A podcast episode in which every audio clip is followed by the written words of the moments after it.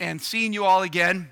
Um, thanking God for you, your care for us, your care for others, your care for each other is powerful testimony in a world that needs to know that King Jesus reigns and that his kingdom continues, his kingdom is expanding. And what I want to do with you today is perhaps challenge you, but encourage you a little bit of something you think you may already be doing. I've got one of these, but this is warm water, and where I come from, we don't drink cold water. So um, thank you for this. And, um, but point you somewhere that may be an encouragement to you to, re- to, to remind you. Uh, I grew up at a time when um, some of the expressions I heard were, were things like, Am I supposed to be behind this camera so you can see me? Sorry about that. Sorry, I will go back here in a moment. Um, where, you know, we're in the day of small things, we're just a remnant, it's all, you know, we kind of hold on to the end, your fingernails, hope they get a good grip. No, we're, this thing is expanding. This is beautiful. What God's doing in the world is phenomenal. And I'm not even discouraged by COVID. In fact, I won't go into details why, but there's some aspects of it that we've thanked God for because it's pushed us way outside of our bubbles and our box. And, uh, well, bubbles is not the right word, maybe, but um, it pushed us outside of our, uh, uh, of some of the, you know, made us rethink some of the things we were doing. And um, God has used it and is using it. I can't share with you. Um, everything I'd like to share with you. And that's what happens when I only get to be, get here. Like it was two years ago, my mom's 20th birthday. yes, Feb 29th. Um, so it was her 20th birthday when I was here the last time. And um, I, I, I, would have loved to have come back before that. I was due to come back before that. But although, you know, we. Uh, we, got, I tested positive back a few months ago and had to cancel flights. But I'm all clean. I'm all good now. No worries. You know, vaccinated and had it, and so it's all good. It's all done. Um, I'm going to read some verses with you eventually, but I, I, want to, based on where, where Joan and I come from and the things that we are doing, um, I, I work with with uh, a vast array of, of, people. A lot of the work we've been doing, some of you that know that if you're my friend, if you want to be my friend on Facebook or Instagram, you can see some of that stuff, um, is working with a lot of the people that are very marginalized in society, people on the outskirts of society, people that are you know, very deep into addiction, um, people that live in what we call in Spanish yongos, which are just basically piles of garbage, um, and uh, make their homes out of that. And I have you know, when we were able to jettison our building because of COVID, we were renting and renting and renting, and then we just said, no, we're not renting. And so we, we moved out of that and began to hit the streets in a much bigger way than I ever did before. I began to immerse myself into their lifestyle. Not lifestyle, but at least into their areas. Um, got to know them, got to live with them, got to share with them. And as you get to see the lives of these people, you see the burdens they, they, they have, the addictions, the pain, the trauma, not that which happens to you, but that which happens in you as a response to what happens to you. When you begin to work with these people and you see that they're made in the image of God, Genesis 1 is a foundation we never want to forget. They have intrinsic value, and we need to recognize that and, and embrace that. And for that reason, we will go after them and we will pursue them to the same degree and to the same extent that you were pursued by Jesus we need to pursue others. And so this is what it means is taking the gospel to people like that. Now we're living in a society here, and I know that I love the work my dear brother, friend John, and many of you do, Warren, and others do here in this city on the streets. And that is so wonderful. We come here to embrace each other, to worship. Like, this is wonderful what we just did. And people can come in, and, and, one of the aspects of our gospel reaching out is to have people that don't have a relationship with God, that don't really know who Jesus is, that don't know what this is all about, they can come in and they can experience this. It's not just sitting them in the front row and say, sit there, I've got some verses I want to quote you, and I want to preach at you. No. Let them come in and experience what it means to be part of the community of faith and the community of, of, of believers. But when you go out and you see people, you work with people here that undoubtedly some aspects of it with what I work with, but there's things that are different in the society in which we live today, the secular society in which we live. And so, what I want to think about, they asked me, Do you have a title for this? Well, I had three or four things I wanted to talk about, and I took bits of everything and threw it together, and my mother would call it hash, but um, we're just going to see what it is when we're done. But it's kind of thinking about how we reach or share or, or preach, if you want to use that word, the gospel when hope seems to be fading in a world that is changing. Where do we go from here? Because, you know, the, the, the foundation has been torn apart a bit, the rug has been ripped out from underneath us. Am I talking too fast? Good. Thank you, because I don't know how to slow down. Um, so the, the question is, you know, when these insurmountable barriers seem to come and the ways we've historically worked or focused going back 20, 50, 100 years, when those ways have, have you know, we've, we're getting more barriers to that, how do we continue forward? Um, you think of the, you know, the 50s, the 60s, the 70s, and Billy Graham crusades, and you fill arenas. Still, still an option, but there's not the same ability for that in the society which we live in today. The same response is not there. I may talk about that. You know, if you look in theological terms, I'll talk about S1, S2, and S3 from a secular society and the way society has moved and what used to respond to pure conviction, they now need something more. And now we're moving in a post Christian society where religion and Christianity is actually toxic. Like, it's not a matter of please talk to me about this because I have a framework that understands there is a God and a creator and I'm ultimately accountable, but my life is really messed up. But thank you for sharing with me the gospel and reminding me that I'm a sinner. That's true. But we're working with a lot of people that just says, hang on a second, who are you talking to and what are you talking about and what even is sin? And we live in a society today that's questioning these very standards. And so the way that you will approach them is going to have to be sometimes modified as you engage and, and, and, and bring them into relationship with you.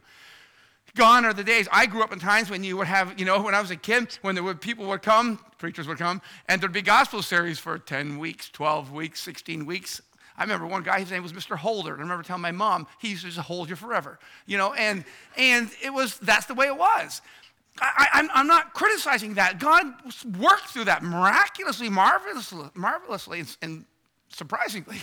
but, you know, that's not just what we can go back to for the same way, right? And now when we come in to look at COVID and what COVID has done, the world is different. And I think we all can attest to this fact. We're not going back. There's no return to whatever you thought was normal. But that doesn't mean that we're going to live under a cloud and we're waiting for the impending doom. No, that's not what this is about. This is where the kingdom of God advances. And so I wanted to maybe underscore for a minute what Jesus really meant when he talked about the good news. We love the gospel. And I just loved some of the verses, the things we sang here. And just even when John started singing at the end, What can wash away my sin or my stain? Nothing but the blood of Jesus. The second line of that incorporates a part of the gospel that we often forget. What can make me whole again? Okay, the wholeness of life, of body, of emotions, of state, of mind is more than just my sin cleaned. It's what God does. Justification even does that. Justification, that right standing before God. God is setting the world at rights. But in doing this vertically with God through the death of Jesus Christ and what we've received by his shed blood, righteousness that is not our own. What God is really doing is he's setting us right on this level as well.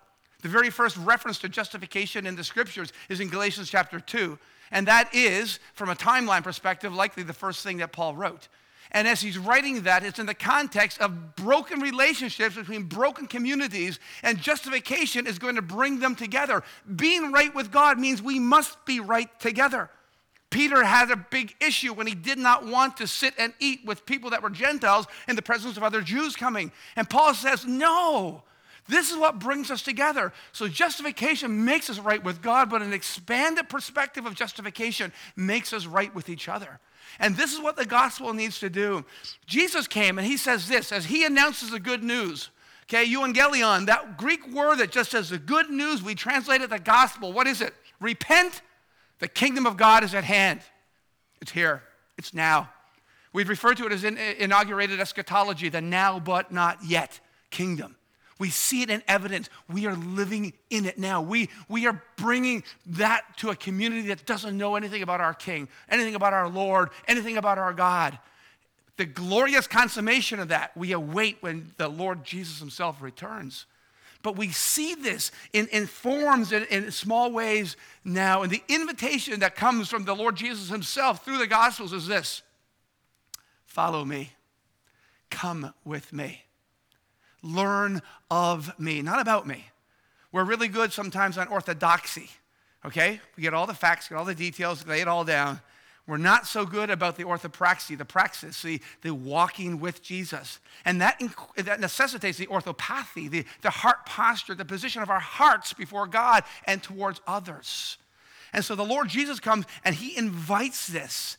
And so I, I, just think this is the essence of what the gospel gets at. There are so many beautiful, majestic, we can dissect this gospel and we can get into the cross and we can try to plumb its depths and we can see what transpired through reconciliation and adoption and the truth of justification and being brought back and brought in. But on its, uh, looking at it as a whole, this is an invitation to participate with God in what He is doing through the destruction, through what sin has caused, God is in the process of recreating this. He's bringing back a new humanity. He is starting with you, he is starting with me who have recognized who Jesus Christ is. 2 Corinthians 5 17. In Christ Jesus, we are participating in that new creation that needs to flow from me and emanate to others, but it does it most and it does it best in community.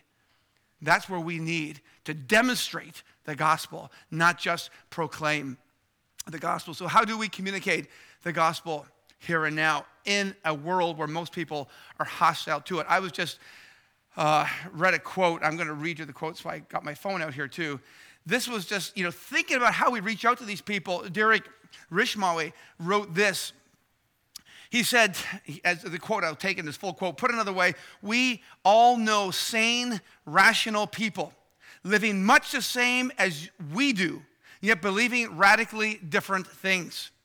Your Sikh neighbors, your Buddhist gym buddy, your atheist coworker, all buy groceries at the same niche food shop. They catch the same Marvel franchise of superhero flicks. They watch the same things and they love their families. But none of them goes to your church on Sunday. There are no more singular, monolithic, obvious takes on the world.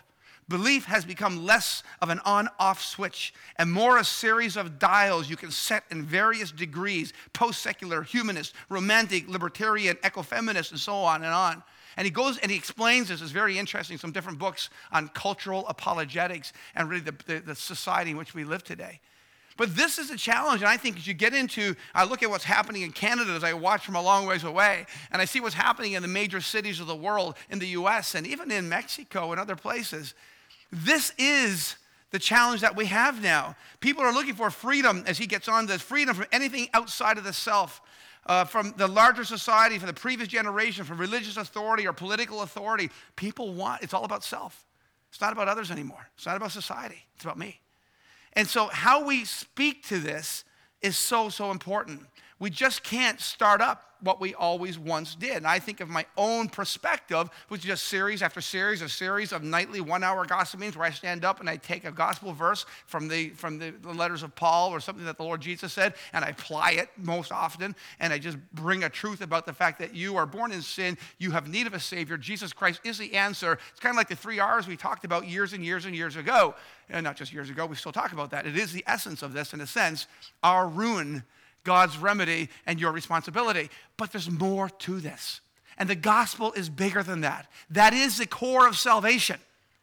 But we don't need to just focus on salvation. We need the entire gospel message, which is bigger and broader and wider than any of that. All of these things you know and, and we look at it today and say we can have a bigger internet presence. We can have better podcasts options. We can we can work with a coworker and give them thought-provoking books by by tim keller or cs lewis mere christianity. Give those books out please.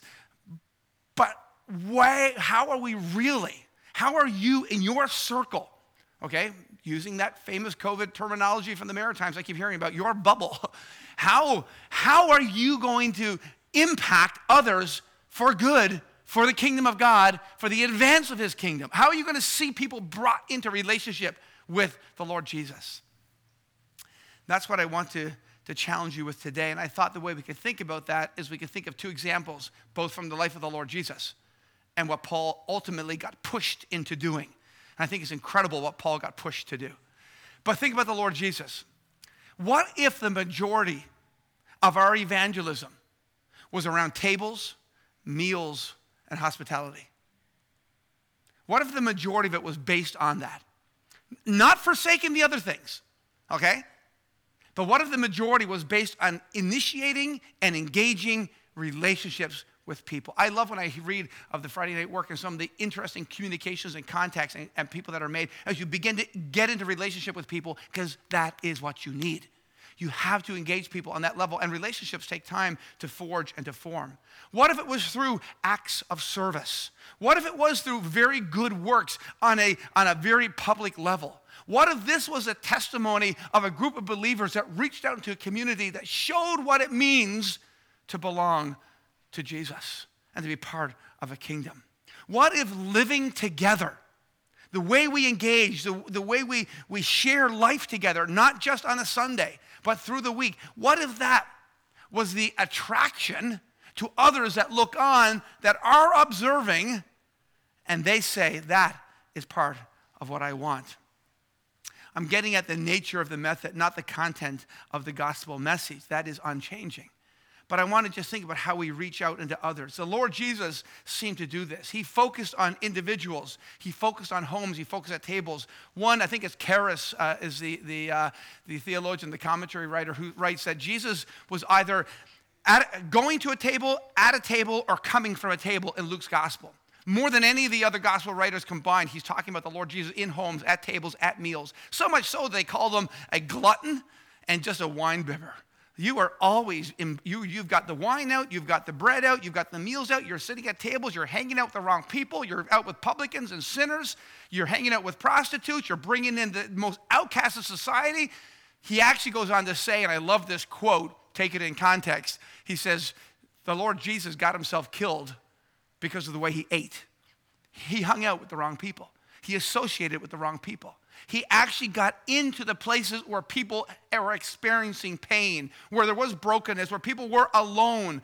We live in a very lonely world. And the Lord Jesus, if He teaches us anything, and He does, He teaches us that unmitigated love towards those that consider themselves to be the most unlovable are the ways in which we can walk I'm going to say post, that's a Spanish term, walk in the footsteps, I guess, of, of the Lord Jesus. He, he came close to those that were broken. He welcomed them and brought them in to his circles. And what he did with these same people is he set them loose post the resurrection to go and do the same thing. And I think that's exactly what we see as you begin to go through the Acts. So we live in this lonely world. I think it's undeniable. In fact, if we were to look into the hearts of people that are here, and I don't know you and you don't really know me, and the likelihood is none of us know each other as well as we should, but there is pain, there is hurt. There are stories, there are incidents, there are things in your past, things in your present, things that you anticipate with fear in your future, and they bring you to a place of pain. The Lord Jesus addresses that pain. The Lord Jesus comes near and he touches people and he, he, he, he physically touches them too, which is beautiful. Do that. You're going to pray for somebody, put your hand on them even. Feel that. My dad always, well, we kind of got in trouble. My dad always, but he grabs people by the elbow when he wants to talk to you. So, okay, that's my, that's my dad. Um, and uh, God bless you, Dad, for doing that. You know, I'm going to tell this story because I told it to somebody yesterday about knowing people. I went with a walk. This is not part of my notes or not even my thoughts. It's just the way my head works. Um, we went for a walk two days ago, and um, we went out of Dad's house on Tremont Street in Dartmouth, and we walk up about eight, nine, ten houses, and there's a set of stairs that go down by Oathill Lake, and you can walk around Oathill Lake. And as we walked out the door and we started walking up the street, you know what he did? He started, he started with this first house, and then that house, and that house, As we went, he named every single neighbor, their kids, where they work, how long they've been in Canada, how many times he brought them flowers. And he brings in the creation of God. He doesn't go overtly with the gospel, but he brings this in. And then he goes, every single house, he knows every single person. He knows where they're from, where they're going, what they're doing. He nearly knows what they had for dinner last night. Okay? You know what that is? Gospel work. That's evangel. That's, that's what it means to live and breathe this. In your circle, he's got a big bubble, okay? But in your circle, you reach out and you touch others. Now, I don't know, you're not all gonna do that, okay? But in whatever way you can, this is how, like the Lord Jesus did, he reached out and he touched people. Often those that were abandoned, rejected, or isolated. And the Lord Jesus just embraced them, he visited them, he loved them, often one meal at a time. According to the Center on American Life, which is reflective of Canadian life and American life, people who say they have no close friend, that identify and say, I have nobody that I count as a close friend, that, that, that quantity of people has quadrupled in the last three decades. 54% of us, or of Americans and Canadians, say that either sometimes or always they feel that there is no one that knows them well. No one that really knows who they are or what they are about. 40% say this I have zero close friends. I have nobody. Like the man in John 5, when the Lord Jesus comes, I have nobody. I have no man to put me in the water. There are so many people that are hurting. Loneliness, solitude. I mean, I'm a firm believer in the rule of life and the monastic style of living and, and, and silence and solitude and Sabbath and stillness. But this is not the kind of solitude we're talking about. These are people that are burdened because they are definitely just alone. And the more alone they are, the more out, the more in the fringe of society they become. And what is the natural tendency of what you do when you see somebody on the fringe? You don't actually look. I don't know if we think it's embarrassing for them or we think it's embarrassing for us. Maybe if I look and make eye contact, I'll have to speak. Maybe I'll have to connect. I might have to open my pocket and give them something. Or maybe share something or buy them a donut or a coffee or sit with them and take three minutes to say, hey, what's your name? Where are you from? How's life? But this is how we reach out to people. This is how we engage with people because this is not the people I'm talking about 100 feet from the US border that are living in absolute, not just poverty, but in brokenness as they inject themselves and they smoke and they take any kind of ways, and there's a lot of ways you can get meth or heroin or mixtures of that or other kinds of weird drugs into your system. I'm talking about people that live right next door to you. These are the people that are broken. These are the people searching for significance. These are the people living without meaning. And meaning and significance comes through relationship. It comes through community. Every one of us has a need to belong. And that is why the essence of Christianity, in my terminology at least, and I believe I have biblical authority for this, is community. It is being together. The Trinity is a community. Ever before the worlds were created, God lived in community. That's where we see this. And he brings Adam and Eve into community. He, he institutes a family. And then he brings us, and it goes right through to the church, and we see community. This is what we need. This is what everyone needs. And often the hurt, the pain, the loneliness that's experienced by so many others comes because of a lack of this. We see young people that are going pretty dark. I was about two weeks ago or less. I spoke with a young person who grew up and could have quoted many of the verses in your Bible and he's become extremely, I'll just say, uh, the word that keeps coming to me is just dark. He's looked at the lostness of the world, society, the things that are happening, and he's, he's just drifted in his approach. Is this really the God who reaches out and communicates? Because I don't see it in my inter- relationships with others, and I don't feel it in, in, in, you know, what I've gotten back from others. And he's come to a point now, not just beyond agnostic, probably even atheistic, probably or a blend between those things. Now he's into deeper research of other philosophers. He's reading, you know, Frederick Nietzsche, and, and he's probably a nihilist you know, Friedrich Nietzsche says, you know, the German philosopher, he's influenced a lot of modern thinking and even still is today. And he's the one that says, inside a Darwinian worldview, which was his own worldview, the only two rational decisions, the only two things you can rationally come to decide are this live in moral depravity or suicide. That's your, that's your choices, according to that, that worldview. Is it any wonder that suicide rates have gone up by 33% in the last two decades? Is it any wonder that major depression, I'm not talking just minor bouts, but major issues with depression amongst youth has gone up by 63% in recent years, like the last few years. The world and everyone around us, people that you encounter, they are in pain. And so, preaching the gospel, sharing the gospel, bringing the good news that the crucified Messiah is now Lord of life and glory. He is the King of the universe, and his kingdom has come, and he rules and reigns and will return, and he will embrace you. And there will be blood that will wash away your sin, but it will make you whole again. It will cover everything that you need. This is the news that we need to bring. More than just a transactional moment in life where you say this is when it happens, but something that resembles, literally becomes following Jesus. The mandate of the Lord Jesus at the end of Matthew's gospel was what? To go. That's the only verb there. Then you have other words, you know, participles that actually show you what you do. but he's talking about making followers, bringing people with you. Is it any wonder that the believers, before they were ever known as Christians, or those that belong to Christ in Antioch, before that, they were identified as people of the what? People of the way. People of the way. The way they lived was different. The way they engaged was different. The way they shared what they had was different. The way they opened homes and welcomed and took people in, the way they broke down cultural divides and barriers, that was unique and different.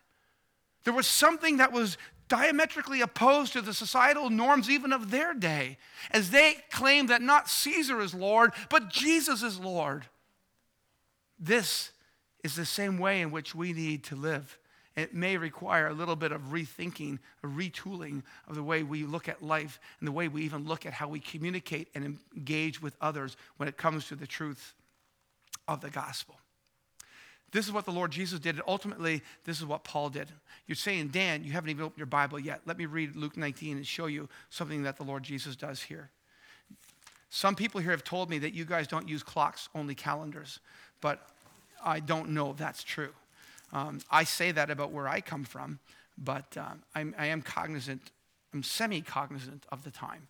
So you can holler at me if you think this is going long. My apologies. Luke 19, you know the story. I'm not going to go deep into it. They were going to put it up here in the NIV for me, but they're not putting it up there right now. And I only have an ESV with me, so it doesn't really matter. But notice what this story is about. The Lord Jesus just come, and he's come into Jericho. Remember, he's come past a beggar. Another beautiful story, a beggar, an integral part of, of Jewish society. He had a role to fulfill. Okay? He's on the outside. The Lord Jesus comes in, and he continues to go right through Jericho. In fact, he's gone out the other side. We know that because it was a sycamore tree that Zacchaeus was in, and sycamore trees weren't allowed to be within the confines of the community based on Jewish law. Had to be at least 15 cubits beyond the edge of the city. So Jesus actually come through, gone out, and this guy Zacchaeus comes up and he's waiting for the Lord Jesus. Really interesting, it says in verse 4 he ran on ahead and climbed into a sycamore tree to see him, for he was about to pass that way. And Jesus, when he comes to the place, he looks up and he says to him, Zacchaeus, hurry, come down. I must stay. I'm, I'm going to go, I'm, I'm going to go stay at your home today. Jesus didn't have a home to invite people into, but he invited himself into other people's homes, which was very, very interesting. Mm, Do it, but be careful doing it. That's all I'll say. Um, he hurried and he came down and they received him joyfully. When they saw it, they all grumbled. They weren't happy about this. This was not a good thing. The Lord Jesus was identifying and associating with people that should not be identified with or associated with. They grumbled, they complained. He has gone in to be the guest of a man who is a sinner. Zacchaeus stands and he says to the Lord, Behold, Lord, the half of my goods I give to the poor. And if I have defrauded anyone of anything, I restore it fourfold. Jesus says to him, Today. Now, this is very interesting. I might not get at it right now. I'm going to want to come back to this. Remind me if I don't. This, think of what Jesus says and what it means when he says this.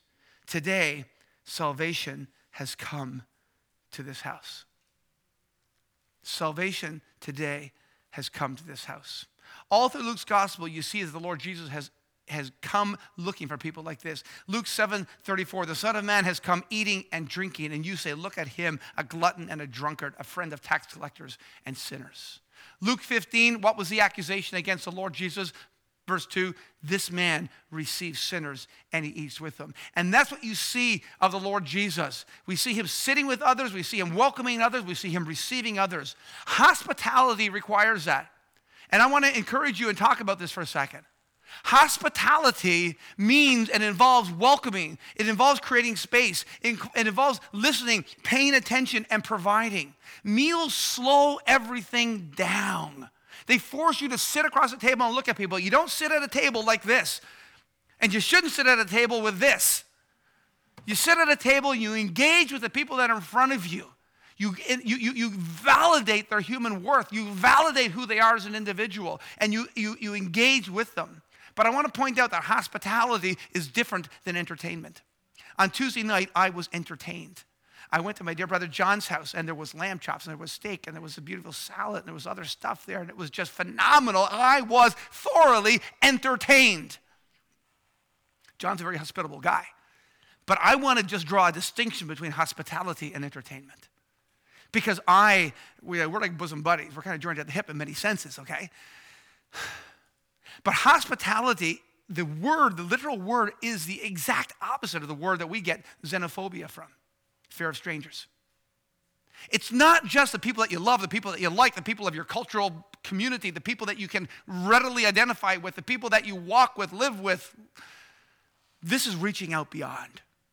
This is going to those, like the Lord Jesus says in the parables, when he says, Go out. The invited, the, the invited, the invited ones didn't come. Go out into the highways and the byways, compel them to come in. Look for the maimed, look for the broken, look for the blind, look for those on the margins, bring them in. That's hospitality. It's going out and it's loving strangers. It's opening up, it's risking, it's giving, it's investing. It's making contacts, it's stopping people on the street, it's encouraging them, it's getting to know them, getting their name, loving them, making contact, offering ongoing contact. That is where kingdom growth comes from. That is where I think in this S3, third stage secular society, we are going to have to get. It's not just now about the conviction of sin, it's about the beauty of Jesus. It's about the beauty of this path. It's not just the warning of what awaits a person who doesn't come into relationship with God, but it is the attractiveness of the very Creator Himself. This needs to woo us and bring us, not just woo us and bring us in, it needs to woo and bring others in. Hospitality is inclusion. Entertainment is really exclusion because it says you but not others. Hospitality is service. Entertainment can just be an opportunity to say, Here, look what I got. I can't entertain. We don't have a nice dining room set. We don't have money for lamb chops and steak. I can't, I can't do that. Yes, you can. Doesn't have to be lamb chops and steak. Right? But you can give what you have. You can share what you have. You can work where you are. You can look for the ones, ask God the Spirit to direct your path. When you see someone, you're going to speak to them or not speak to them, engage with them or look at them or salute them. Ask God to guide you through this. And God will open up pathways. He will put you into contact with people, and the impact you will have on others, you will never, ever fully grasp this side of eternity. Sharing a meal is not the only way to build relationships, but I do believe it's likely number one on the list. The Lord Jesus moved in with people in their physical pain, in their emotional pain, in their rejection, and in their exclusion. And I could go right through Luke's gospel. All Luke more than any other. I think there's you know, how many times? 51 times, there's at least references to the Lord Jesus eating or being at a table or engaging with people like this. It's just filled with it. Also happens to be the only writer, Luke, who engages and uses more references to the Spirit of God than anybody else. All the other gospel writers combined, Luke writes more about the Spirit of God. And it's also about the Lord Jesus engaging personally with people in their lives. And every Jew, so when they come here and you see Zacchaeus, every single Jew in that Jewish community would have known the social limits. They would have known that what this rabbi is doing, what Jesus is doing, is not kosher, it's not right. He should never be going in there. He's going to have to make a journey up to Jerusalem just to purify himself because the feast day is coming and he won't even be able to participate in that because he's now defiled himself by going into a home of this particular guy, Zacchaeus. But the Lord Jesus is not worried about that, neither bothered by that. In fact, he shows an alarming indifference to all of the ceremonial laws of Israel and he gladly eats with everyone, frequently with those that were forgotten, the hated, the ignored, the dirty of society, the prostitutes, the swindlers, the robbers, the despised, the defiled. These were the ones that the Lord Jesus frequently sought out. And so this is what happens when he goes into Zacchaeus' home. Think of the meal that he has with them. When the Lord Jesus has a meal, you know the, the word companion, where it comes from Latin, com and pan, is with bread. Companion, it means to be, it's really what it means is the one with whom you share bread. That's what this means. There, there's a very interesting, uh, if you do some research on, on, what's referred to as table fellowship within, the, within the world of Judaism and what it refers, even within the Roman civilization, table fellowship means so much more than what we think about it as eating a meal. I tend to eat very, very quickly. but eating a meal and sitting at a table was much more than what's on my plate and how well, how good does it taste and is it going to fill me? Table fellowship and sitting at a meal was something that, that, was to engage with others and create relationships and bind people together. It was a statement of who you accepted and who you welcomed. And those that did not see it sit at your table, that meant something else. You just think about bread and wine, what the Lord Jesus brings and institutes. That is, very, that is companionship. That is table fellowship. That's what he's saying. That is making a statement. I eat with you. I share with you. I bring you in. We come from a society that it wasn't too long ago, you could go past restaurants in the south of the US in certain places, and the signs would be on the door no blacks allowed. You could go to parts of the United Kingdom, you see no Irish, no blacks, no dogs. We come from a society, from a world, from a concept that is racist sometimes. And, and, these exclusions of classes of people is something that is in our heritage. And it's ugly and it's nasty and it's wrong. And yet the Lord Jesus and Christianity, above anything else, demonstrates there are no exclusions. There are no bar- barriers. There are no boundaries. This is one, and we need to be brought together in that table fellowship. So the Lord Jesus offers that. There's a really, I mentioned the, um, uh, the Robert Karris. He, he writes this, and I'll just share this with you because it gives a deeper understanding of what I mean when I talk about table fellowship and hospitality or entertainment or bringing people in and engaging with them. He says that in Judaism, table fellowship means fellowship before God because the eating of a piece of broken bread by everyone who shares in a meal brings out the fact that they have all shared in the blessing which the master of the house had spoken over the unbroken bread. Thus, Jesus' meals with the publicans and sinners are not only events on a social level, but had an even deeper significance. They are an expression of the mission and the message of Jesus. The inclusion of sinners in the community of salvation, achieved in table fellowship, is the most meaningful expression of the message of redeeming love of God. And, and just subplot, which no time to go into this, uh, justification, I believe, includes this. We see justification in its pure, unvarnished essence as what it is declared right before God, but it goes horizontal as well. So some very interesting things if you want to go study or Google, look at the new perspective on Paul, look at some of the deeper study into how, ju- how the word justification is actually used. It doesn't eliminate anything we've always appreciated about it, but it actually expands it to something that brings others in. In other words, he says, Jesus' table fellowship with all and with sundry was an acted parable of God's unconditional acceptance. This motif comes across to a certain extent in Matthew and Mark, but Luke emphasizes it and deploys unique material to this end, such that the command to invite the poor, the maimed, the lame, the blind to banquets in 14, chapter 14, verse 13, for both Jews and Greeks, these were the undesirables. But with Jesus, they were welcome at the table. What I am getting at I'm not telling you you're not doing this. I know your hearts. I see, I know some of you. But this is perhaps the way that we will only, probably one of the, one of the ways at a minimum, if not, I want to suggest to you the chief way, in which you will see growth. You will see others brought in. It won't because some stranger walked through the door and happened to sit in a service and heard a message they never heard before. That may happen, and God, the Holy Spirit, still works like that.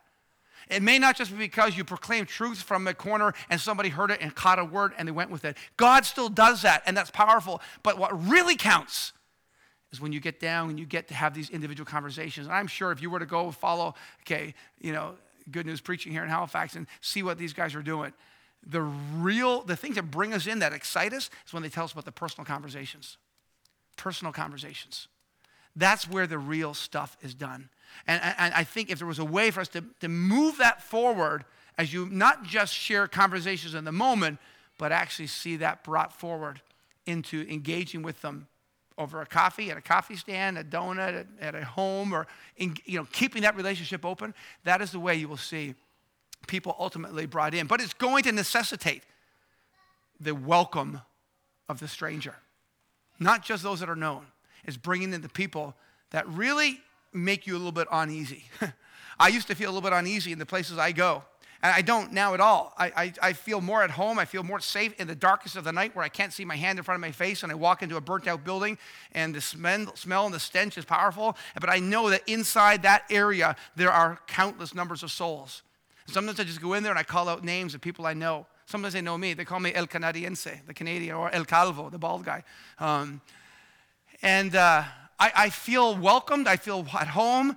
And, and they stop. And every now and then, it happens to me once every two months, maybe every couple months, one of them will look at me and say, Why do you come here? Why? You're from Canada. We know Canada is beautiful. Why would you come here? And coming here, why would you come here? One of them asked me, he said, like, if something happened here, because there's all kinds of, like, you guys don't see nothing on the news about the people that are killed and the slaughters and the gun shoots and, you know, bodies that are, are taken and their organs are robbed because they sold on the black market. And you guys don't see none of that kind of stuff that happens literally right on the border. News can't report it from the, from the, US, from the Mexican side because the vast majority of news reporters are slaughtered. The moment they say anything that has any essence of going against cartels or any kind of you know, um, uh, corruption, they get taken out. So they don't report it.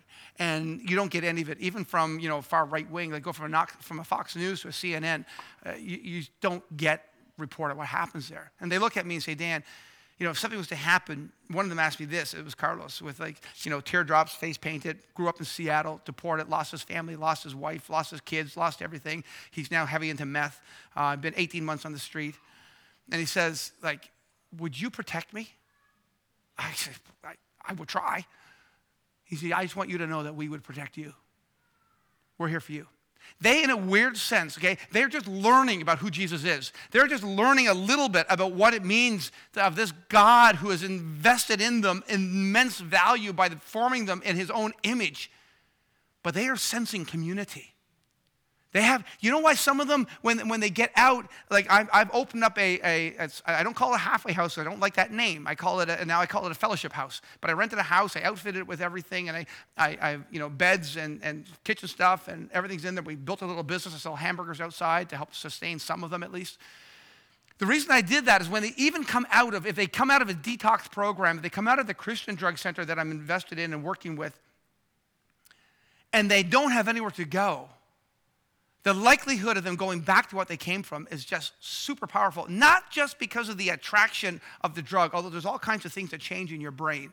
Dr. Gabor Mate, who worked with drug addicts in downtown Vancouver for 11 years, has written a book called Hungry Ghosts, which is fascinating. It shows what happens with the remapping and the rewiring of the brain when you're subjected long term to, to, to these substances. But they go back because of a sense of community. They belong. They know they will get acceptance. Yes, it's painful. Yes, it's ugly. Yes, it's dirty. Yes, it has all kinds of other horrors attached to it, but they belong. People are looking for community, and what we have in Jesus Christ is community. We have acceptance with God and acceptance with each other, and the beauty is if we can bring others in. That is what this is about bringing others in. In a society that has divided over so many issues over race, over politics, over religion, over perspectives on a vaccine or a disease or a virus or whatever. We have become distracted. And what matters is the kingdom of God. What matters is the fact that Jesus is Lord. What matters is that we are pointing towards something that is big and beautiful. And I'm going to have to move on because I just want to bring in something else what Paul learned and show how this is meant to encourage us as we move forward, as we say, where do we go from here, Lord? I, I, I'm not going to go deeper into what the Lord Jesus does here, but there's so much more um, about, you know, how he loved strangers. But I'll leave that. I just remind you before I, I transition into what Paul learned from this same thing, Romans chapter 12, practice hospitality. 1 Peter 4, love everyone deeply or love each other deeply. Love covers a multitude of sins. How does it do that? Offer hospitality the one to the other without grumbling. Hebrews 13, keep on loving one another. Do not forget to show hospitality to strangers, to strangers.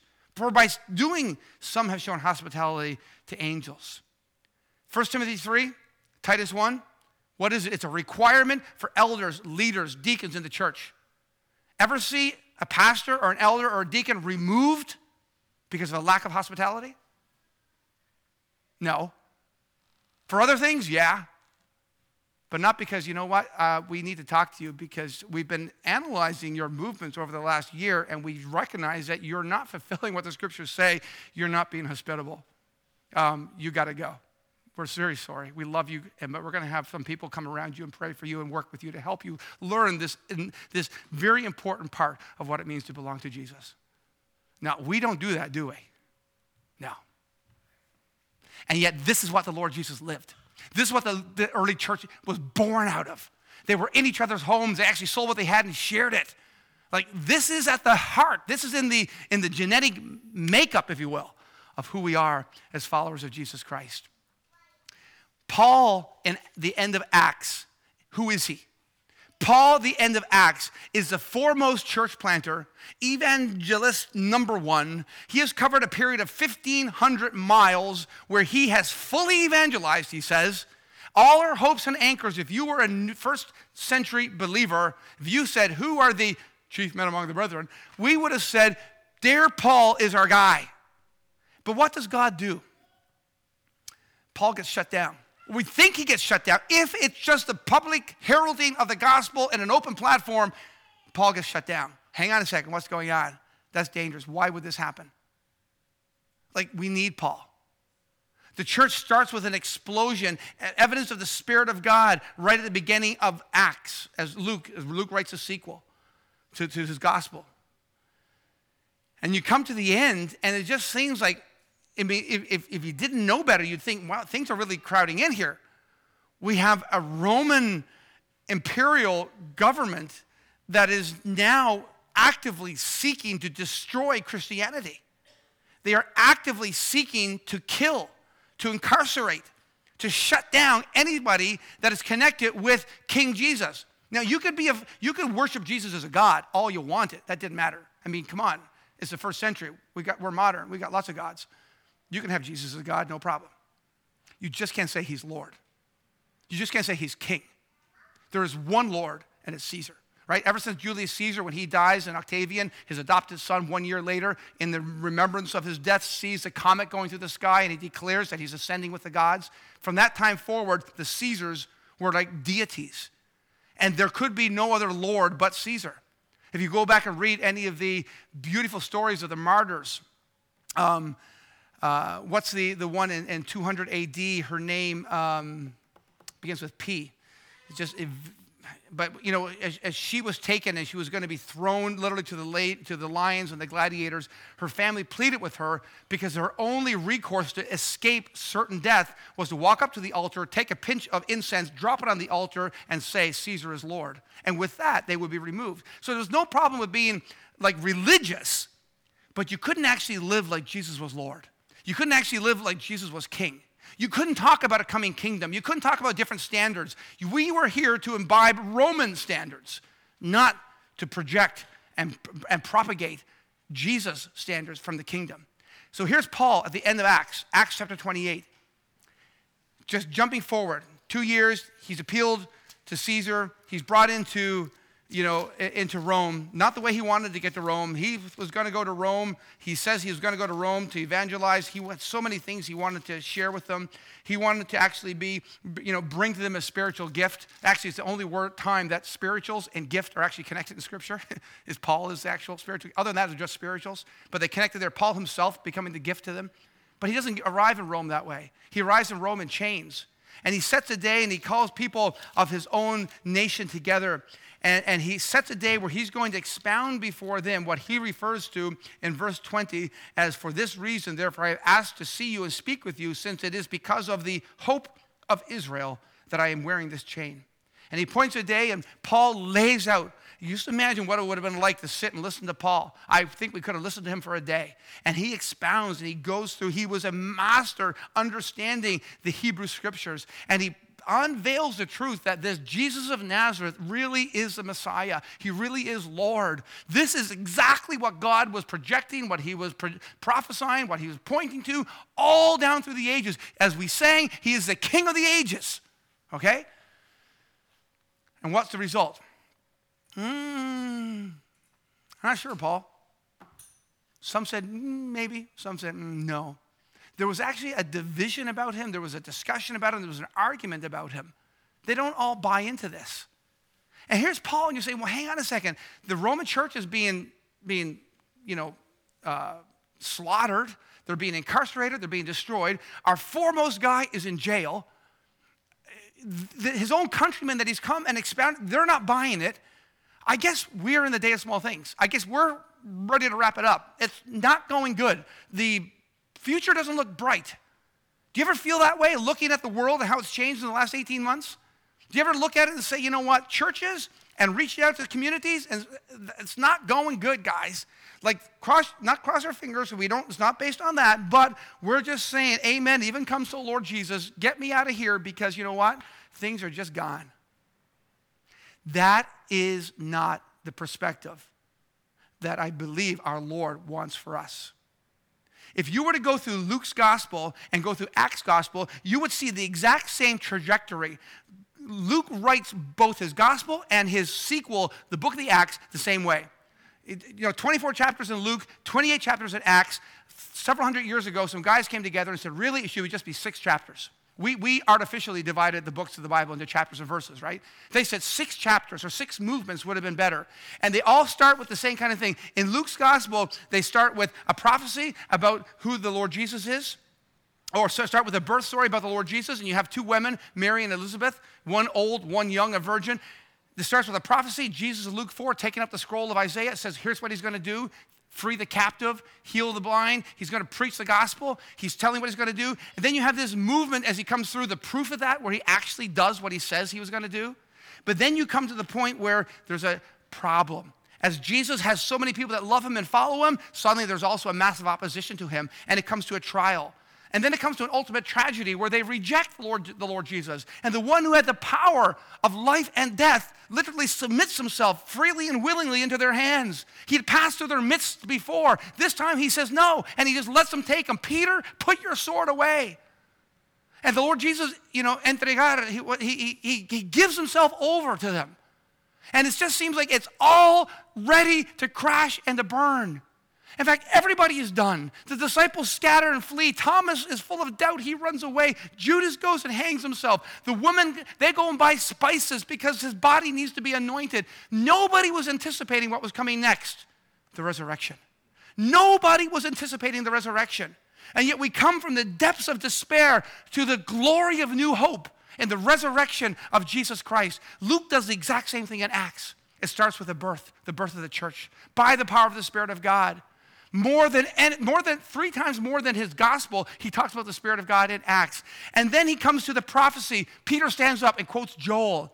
And then they go and do the exact same thing they said they were going to do, and people are being healed, healed. There's manifestations of the Spirit. Even in Ephesus, they're taking handkerchiefs and parts of the clothing of Paul because he couldn't be in two places at the same time. And they bring it into people that are sick, and they are healed.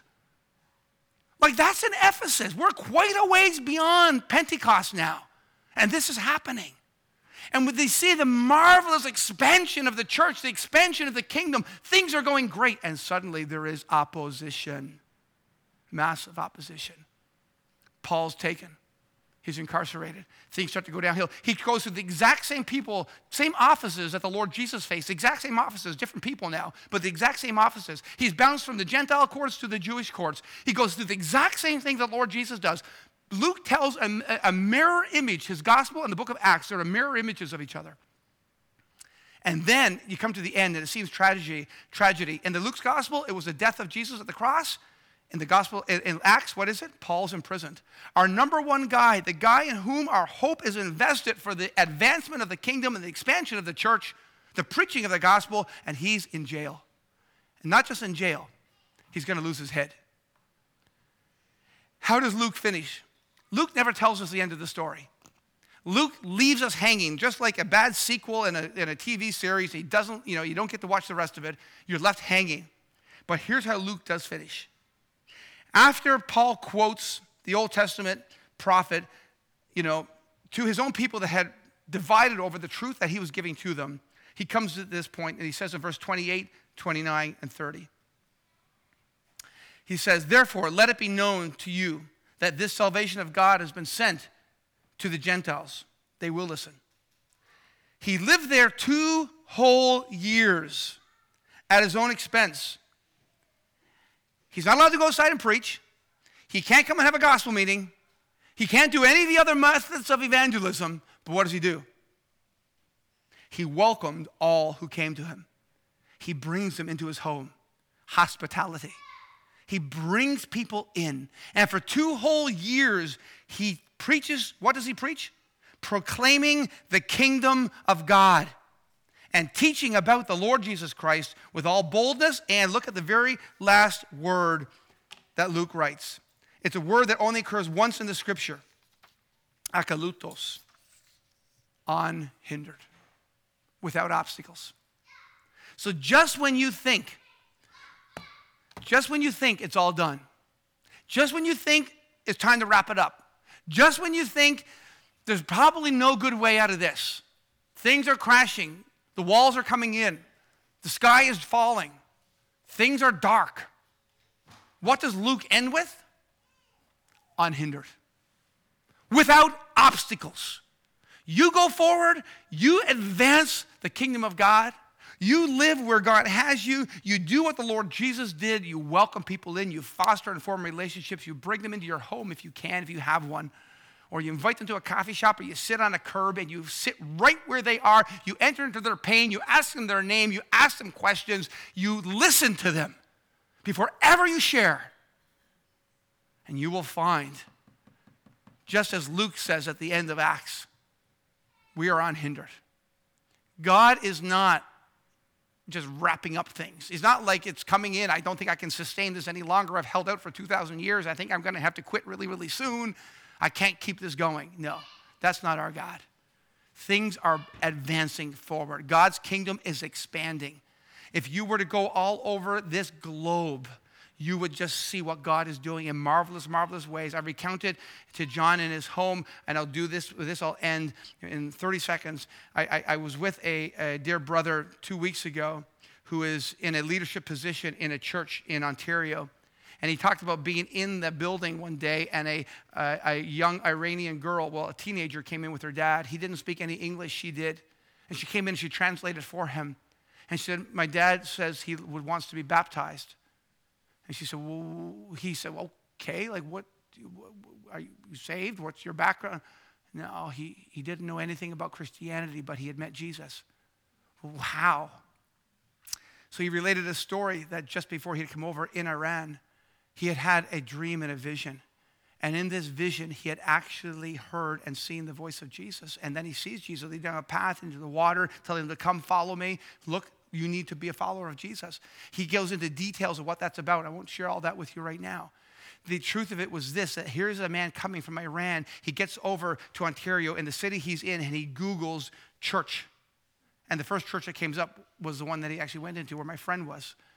And he goes in there and he relates this story over in parts of the Middle East right now, outside of mosques, there's actually a campaign to put up little small signs, indiscreet, but there are signs that says, if you have had a vision of Jesus, phone this number. Is God working in crazy ways that were way outside my box? Yes. Does God speak in those ways and bring people into contact with those that can share with them the glorious truth of the gospel and who's the person of Jesus Christ? Yes. God's not wrapping things up. Things are expanding until the king returns. Don't get discouraged. Don't think there's nothing we can do. Don't become insular. Don't just try to pull in everything and pull the shades and lock the door and say, we're just going to hold out and may he come tonight. No. Go forward. Smile, do community, love your community, live in community, share what you have with others, welcome them and bring them in. And when they ask you why, you'll be ready to tell them because this is what it means to become a follower of Jesus. Jesus lived it in Luke's gospel. Paul was forced into it in Acts. And I want to encourage you and I to live that way here in this day and in this age. May God bless you and encourage you. And I'm going to end. Father, thank you so much for your investment in us. We could never, ever calculate nor recount the ways in which you have blessed us, but we thank you most of all for our Lord Jesus. Thank you, Jesus, that you were willing to literally take our place, that you gave your life to bring us in. You entered into darkness that we might live in life. You experienced true loneliness that we might live in community. And we want to thank you for that. And the Spirit of God who is at work in our lives, we ask that we will be directed in the paths that you have prepared and laid out for us. May we be willing followers. May the way in which we live and the way in which we relate with each other and the way in which we engage with the world around us, may that be the testimony that will point others to the reality of who the Lord Jesus is and the, the distinctiveness of the Christian faith. We are thankful that your kingdom is expanding. We are thankful that Jesus will reign from shore to shore. And we await with anticipation that moment when we will see him. We love him, give you thanks for him, and ask you to part us with your blessing today. Remember every family, remember those that are ill, remember Brother Dave with his cold or whatever he's got going on today. Remember others, Lord, that are going through trials and difficulties that they have maybe have not felt comfortable yet opening up with others. Help us to live in violent honesty and transparency, the one with each other. Help us to live in such a way that were we to visibly see you in our midst, we wouldn't be shocked, but we would actually enjoy your presence. We ask this as we give thanks for the Lord Jesus in his lovely name. Amen.